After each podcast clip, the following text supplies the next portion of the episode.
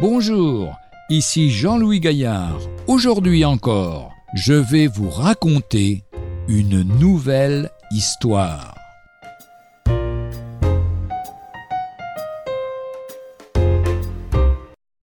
Elle était mignonne, mais est-ce suffisant? Mes circonstances professionnelles faisaient que je rencontrais régulièrement une certaine jeune fille. Elle était mignonne, sérieuse, elle me faisait de si beaux sourires. Mais est-ce suffisant pour un mariage chrétien réussi? Je n'étais pas insensible à son charme naturel, mais je n'en étais pas tombé amoureux. Par affection et témoignage, je lui payai un abonnement d'un an à un journal chrétien. Grande fut ma surprise et ma déception lorsque la rédaction de ce journal m'avertit qu'elle avait refusé la publication.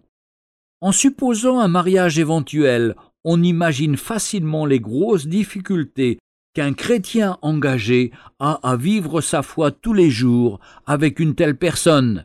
D'ailleurs, pour notre bonheur, la Bible dit à ce sujet de se marier seulement dans le Seigneur, dans la première épître de Paul aux Corinthiens, chapitre 7, verset 39, c'est-à-dire avec une personne qui partage la même foi chrétienne. On peut citer un autre texte qui peut aussi concerner le mariage. Voilà ce que nous dit la parole de Dieu dans la deuxième épître de Paul aux Corinthiens, chapitre 6, verset 14. Ne vous mettez pas avec les infidèles sous un joug étranger, ou quelle part a le fidèle avec l'infidèle?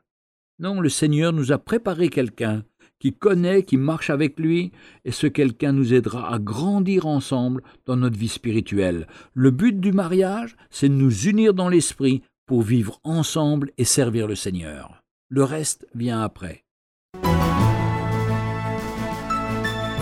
Retrouvez un jour une histoire sur www.365histoire.com.